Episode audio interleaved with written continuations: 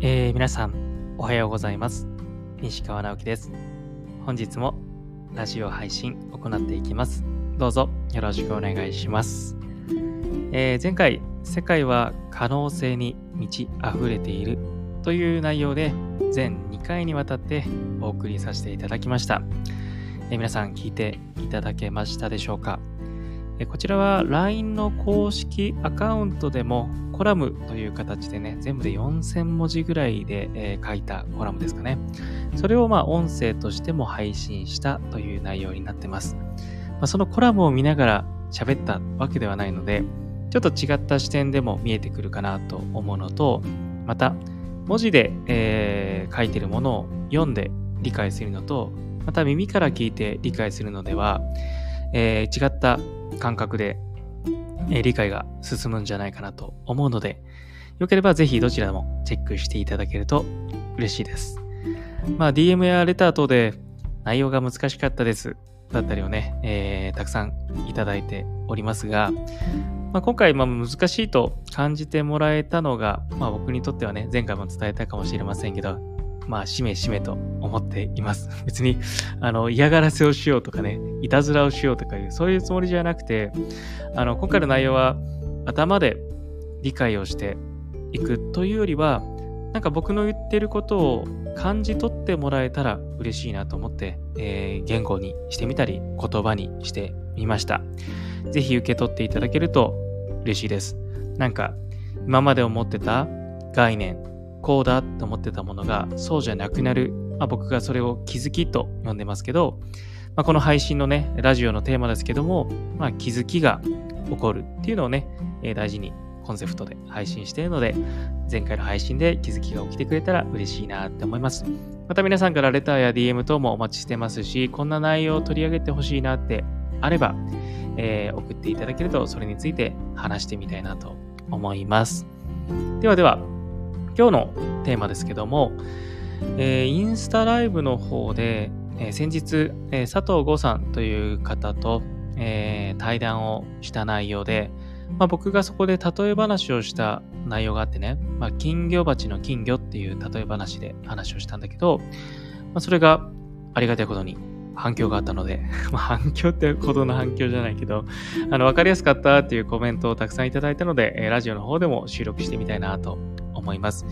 昨日オンラインヨガをね、受けてくれた方には同じ内容をシェアしたんですけども、こちらでも配信してみようと思います。じゃあ皆さん、ちょっとイメージしてみてください。皆さんは家で金魚鉢で金魚を飼ってます。で、その金魚が、まあ、体調が悪く、ね、元気がなくなっちゃいました。皆さんはその金魚に対してどうやって元気にさせてあげますか？まあ、病気してたり、ちょっとね、こう、体調が悪くなってる。いつもより動きが悪いな、みたいな。そんな状況の時に、その金魚に皆さんはどうやってアプローチしていきますか？で、3つの方法を今から、えー、伝えていきます。もちろんそれ以外の方法で元気にするのもあるかもしれないけど、今日は3つのね、方法を伝えていきますね。1つ目、薬を与えて元気にする。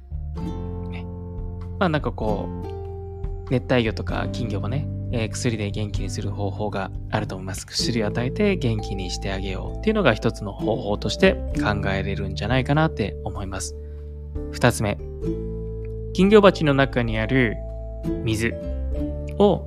きれいなクリアな水に変えてあげる。ねまあ、熱帯魚とか金魚買ったことある人、水を変えるって行為をね、えー、したことあると思います。あ、水が汚れてきたな、ね、水を変えよう。みたいなね、ことをすると思うんだけど、じゃあ元気がなくなってきたから、まあ、水を変えてあげよう、ね。リフレッシュしてあげよう。そんなことをするんじゃないかなって思います。で、最後。三つ目が、もう環境を変えてあげる。それどういうことかというと、まあ、小さい金魚鉢だったとしたら、大きな水槽に変えてあげる。まあ、大きいからいいってわけじゃないけどね、まあ、違った、えー、水槽に変えてあげるとか、えー、方法があるんじゃないかなって思います。でそんな風な形で金魚鉢の、えー、中に飼っている金魚を元気にする手段って、まあ、いくつかあると思います。実はこの先ほど伝えた1、2、3の順番で、まあ、簡単な方法からちょっとこう腰が重くなる方法へと、えー、あるんじゃないかなと思ってて、まあ、薬を与えるって、そう、えー、難しい話じゃないと思うね。ポンって、まあ、水槽の中にね、薬を入れて、みたいな感じ。で、水を変える。まあ、これちょっとハードル上がるよね。薬をあげるよりもハードルが上がりそう。で、三つ目。えー、環境を変える。まあ、水槽を買ってこないといけないかもしれないし、まあ、こう、水槽に移すのもまた大変だったりとかね。でもこれ、何を話してるかというと、今は皆さんが飼っている金魚でイメージしてくださいとお伝えしましたが、これを自分に少し、えー、当てて、当ててってこのフォーカスを当ててほしいんだけど、自分だったらどうですか？自分がもし体調不良、元気がなくなったとしたら、薬を与えたり、まあ、栄養剤を飲んだりとかも一つかもしれないけど、それで元気にさせてあげる。まあ、簡単だよね。うん。で、二つ目、えー、さっきで言う水を変える。だったら身の回りをちょっときれいにしたりとか、整理整頓もそうだし、なんかこう、ね、えー、ドヨーンってなってる空気感を、まあ、変える。っていうのが、まさに水を変えると似てるんじゃないかなって思います。あとはまああれだね。うーん、まあ電波とかも、まあどうしても僕たちは携帯っていうものがもうなくては生きていけれないようなね、社会環境になっていきましたが、まあ、ちょっとデジタルデトックスしようとかね、まあそういう方法で周りの気をクリアにできるんじゃないかなって思います。で、最後、3つ目で自分たちで例えるのであれば、環境を変える。じゃあ、都会暮らしをしてるんだったら、もう山に行っちゃう。海に行っちゃう。まあそれが住むっていう話じゃなくて、一日だけでもね、そういう時間をとってみる。でままさに、まあ、ヨガでいうリトリートみたいなことにね、行ってみるとかもそうですし、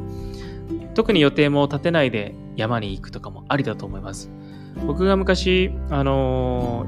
ー、熊野古道、和歌山のね、熊野古道をね、えー、友達の、まあ、友達であり仕事仲間だったザッキーっていうね、ことを、えー、言った時に、あのまだコロナ前だったので、インバウンドで外人がたくさんね、訪れてたんですね。まあ、神道由来の地でもあるので、まあそういうのを目当てに来ていた方もいると思うんですが、まあ、行き交う外人に、こう、まあ挨拶したら、まあ何しに来たんですかって、どこ見に行くんですかって言うと、ほとんどの人が nothing、何もしないをしに来たっていうんですね。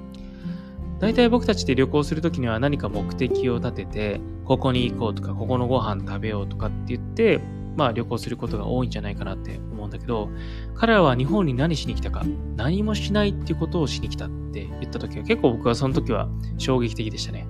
あ、なるほど。日本ってそんな何もしないをできるとってもいい環境であるんだなとも思いました。なのでね、わざわざこう飛行機に乗って、今ね、飛行機も高いですし、海外に行く必要もなくて、日本の中にもたくさん素敵な場所があって、実はこれね、今、えー、これ収録してる場所、えー、配信してる場所は山梨県、えー、白州町、えとっても水のきれいなところです。えコカ・コーラのイロハスだったり、サントリーのね、南アルプス天然水とか、あれは全部この白州町で取られてたり、ウイスキー好きな方だったら白州っていうね、銘柄があるぐらい、水が綺麗な場所です。ここから配信をしております。まあ、そんな形で、まあ、僕はあちらこちら行く生活をしているので、まあ、あの必然的に3番目が行われていますが、なかなかね、えー、都会に住んでたり、定住してたり、ご家族がいる方だったら、こう移動っていうのは難しいかもしれませんが、まあ、仕事のスケジュールは入れるのは得意だけど、休みのスケジュールを作るのは下手だっていうのはあると思います。それは自分にも言えることなんだけど、なので、あえて強制的に3番目の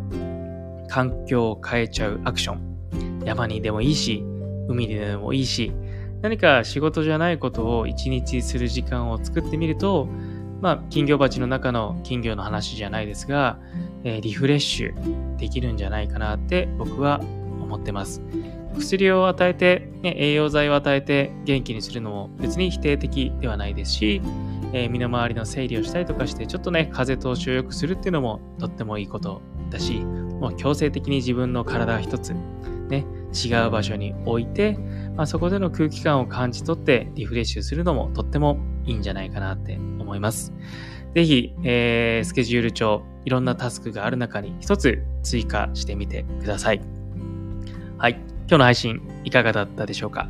また皆さんのね、DM、レター等いただけると活動の励みになります。最後に少し、えー、告知させてください。明日は東京でワンデーリトリートがあります。まあ、リトリート、リトリートだけど、まあ、リトリートというよりもね、一日、えー、ヨガを集中的に学ぼうというそんな、日になっております。朝からヨガのレッスンをしたり、まあ、先生向けの講座になっちゃうかもしれませんが、もちろん、プラクティショナー、練習生もね、とっても学びがあるアシスト、アジャスト講座があったり、ヨガの哲学の講座があったり、ね、一日盛りだくさんになっております。まだ1、2名、えー、ね、若干目、えー、入ることができるので、え、気になる方はチェックしてみてください。そして、待ちに待った週末は横浜ヨガフェスタです。4年ぶりの開催。そして僕にとっては4度目の登壇になります。僕は日曜日、えー、9時半からの朝ね、9時半からの登壇になっておりますので、ぜひ、えー、リスナーさん、フォロワーさん、直接お会いできるのを楽しみにしております。最後になりますが、えー、本日、え、公式 LINE の方でまた哲学を全5回で学べるコラムを配信していきます。今日が第1回目となりますので、えー、ぜひお見逃しなく、えー、LINE をね、受け取れるようにね、友達登録をしておくと、えー、いいかなと思います。では皆さん、今日もね、良い一日をお過ごしください。ではまた。